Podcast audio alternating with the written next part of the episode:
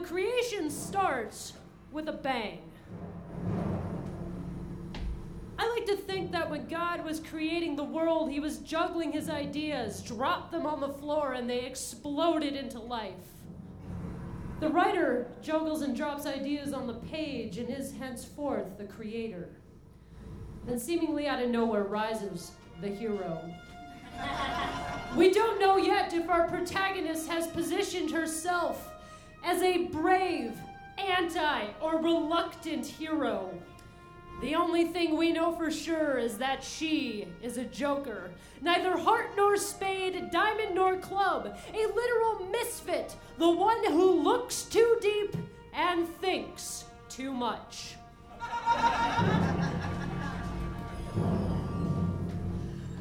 Today she is thinking about the act of creation. Can something really come from nothing? Can a magician pull a rabbit out of an empty hat? And if it is true that something can come from nothing, does that mean that inherently and inevitably something will once again return to nothing? If everything that begins must end, then the act of creation is nothing more than a cruel and prolonged act of destruction.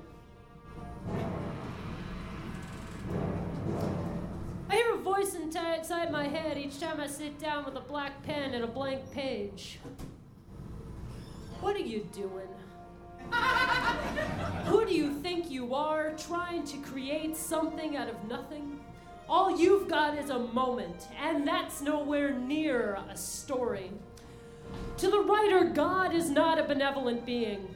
He is an editor, inflicting self doubt into unwritten words. And the writer has no choice but to rally and say, I can do this! But the story of a joker, even one who looks too deep and thinks too much, would be nothing without a plot. No longer is this a soliloquy secondary characters come and go, not realizing they are only there to further the story. And the writer puts the Joker through a series of omniscient machinations, making sure that there is exposition, rising action, climax, falling action, and resolution. Will the Joker ever realize that she is just a character? Then the writer begins to think, what if I am just a joker in someone else's story, and if I am, can I escape it?